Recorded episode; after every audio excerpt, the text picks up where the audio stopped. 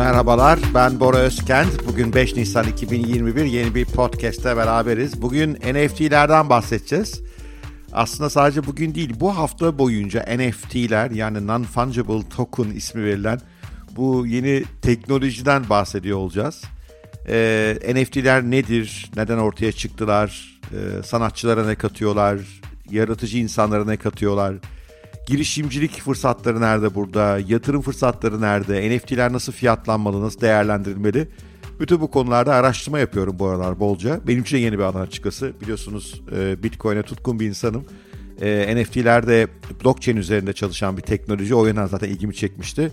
E, bir yandan sanata da meraklıyım. Yani öyle bir sanat koleksiyoncusu olduğumu söylemez ama incelemeyi, takip etmeyi hep çok sevdim. E, NFT'ler blockchain ile sanatı birleştiriyorlar. Sanatçıyı, yaratıcıyı birleştiriyorlar. Ki başka kullanım alanları da olabilir ileride ondan da bahsedeceğim. O yüzden bence müthiş heyecan verici bir gelişme. E, şu ana kadar gördüğüm NFT'ler konusunda böyle çok da kapsamlı bir Türkçe kaynak yok. Daha böyle özet şeyler var. Ben bu hafta bir seri halinde e, NFT nedir işte bugün oradan başlayacağız. Hayatımıza nasıl girer, nasıl yatırım yaparız, geleceğimizi nasıl şekillendiririz bir birey olarak, bir kurum olarak NFT dünyasında bunlardan bahsetmeye e, çalışıyor olacağım. Çok da ilginç örnekler vereceğim size.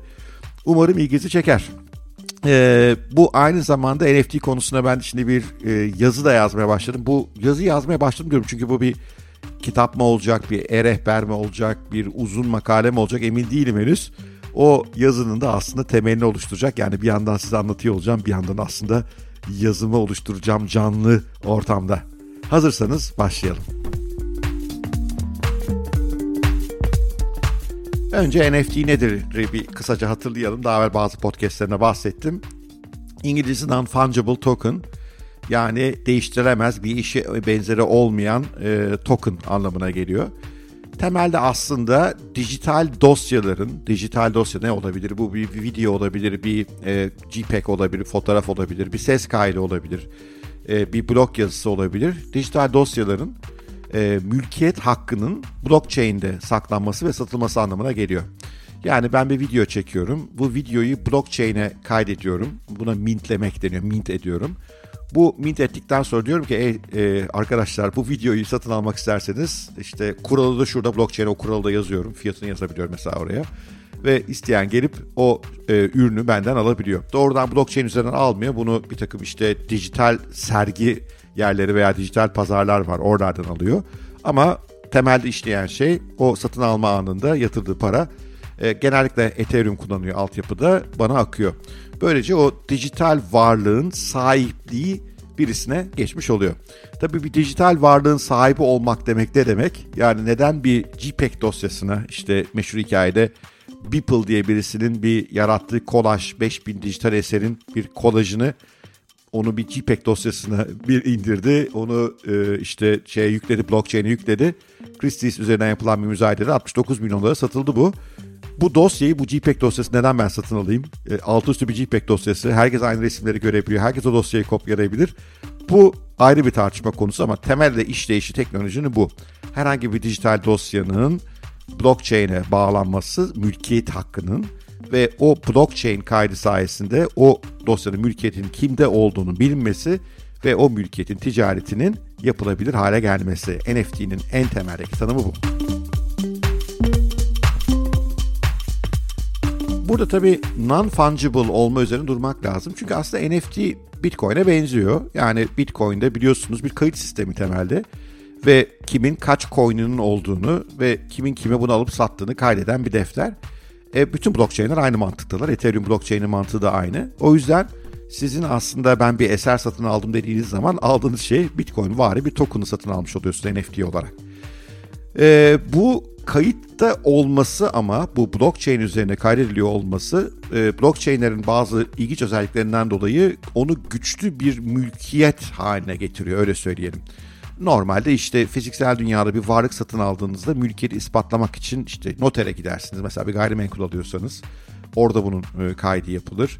Yok efendim işte bir sanat eseri satın alacaksanız bunu bir müzayede yapıyorsanız önce müzayede o eserin orijinal olduğunu garantiler.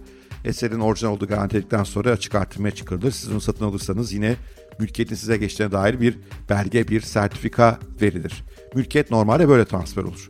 Burada e, yeni bu teknolojide ise bütün bu aracı kurumlara ihtiyaç yok.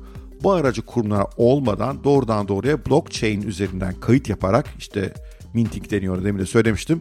E, bunun mülkiyetinin size ait olduğunu ortaya koyuyorsunuz. Üstelik sırf bunu ortaya koymuyorsunuz. Bunu başkalarına satma kurallarını ortaya koyabiliyorsunuz.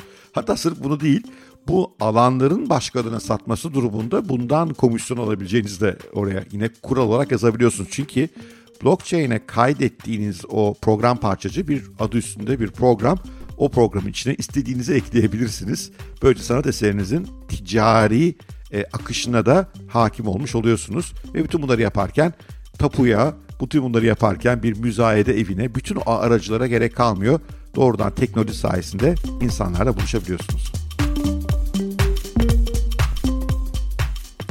Şimdi bu e, fikir tabii sanatçıyla veya herhangi bir şey yaratan insanıyla sanatçı olmanız gerekmiyor. Çünkü son dönemlerde blog yazıları da e, NFT'lere dönüşmeye başladı. E, dün takip ettim Sabah Tümer gülümsemesini, gülmesini biliyorsunuz onun bir meşhur kahkahası vardır. Onu NFT'ye çevirmiş 90 bin liraya satmış.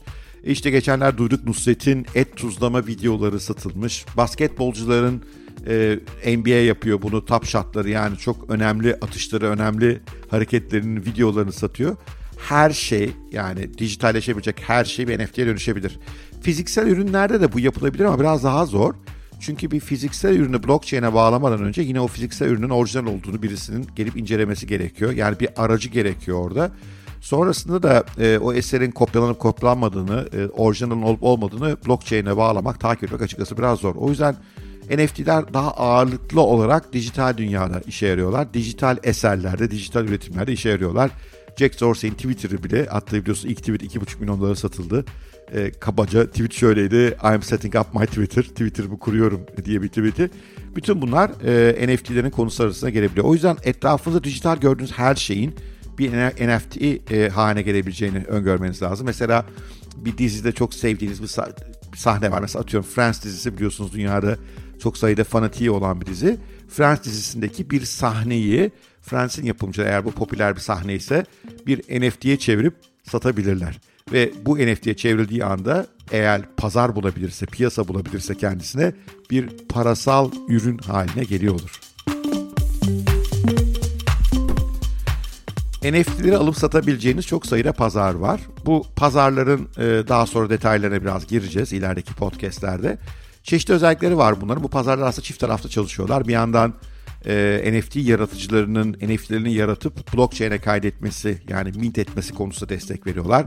E, bir yandan da e, bunları bir müzayede alanı gibi sergilenmesini ve satılmasını sağlıyorlar. O satıştan onlar da belli bir e, komisyon e, alabiliyor. Temeldeki işleyiş bu. E, çok sayıda pazar var. Kimisi her türlü eseri kabul ediyor NFT olarak. Kimisi biraz dikine e, dikey bakmış mesela. Mesela diyor ki ben sadece yazıları kabul ediyorum diyor. Mirror diye öyle bir pazar yeri gördüm geçenlerde. Kimisi e, eserin orijinalitesini hiç sormadan ilk mintleyene onu bağlıyor. İlk bağ yani ilk blockchain'i yükleyenindir bu diyor kabul ediyor. Kimisi ise eserin orijinal sahibinin kim olduğunu araştırıp bunu yapıyor. Böyle bir sürü farklı pazar yeri var. Tabii bu pazar yerlerinin o eserin e, orijinalliğine gösterdiği saygı muhtemelen eserin fiyatlamasında, değerlemesinde de uzun vadede rol oynayacak bir unsur olarak karşımıza çıkıyor. NFT'ler aslında büyük bir sorunu çözüyorlar. Dijital dünyadaki varlıkların sahipliği meselesi hep sıkıntılıydı. Yani ben bir video ürettiysem bu videoyu birileri kolayca kopyalayıp birbirine paylaşıyordu. Ben harika bir blog yazısı yazmışsam bu yazıyı da birileri e, kopyalayıp hatta bazen e, içinden parçacıkları alıp kendi yazılarıymış gibi gösterip rahatlıkla paylaşabiliyorlardı. Bütün bunlar yapılabiliyordu. NFT aslında bunu engellemiyor temelde. Yine bu kopyalama, paylaşma mümkün. Ama sahipliğinizi gösterebiliyorsunuz. Yani diyebiliyorsunuz ki o yazıyı veya o videoyu, o işte görseli paylaşan insana bu benim diyebiliyorsunuz ve bunu her yerde de gösterebiliyorsunuz. Daha sonra buna geleceğiz. NFT sahipleri neden NFT alıyorlar? Bunlar neye göre fiyatlanıyor? Neden bunlar değerli gözüküyor? Onlara bakıyor olacağız.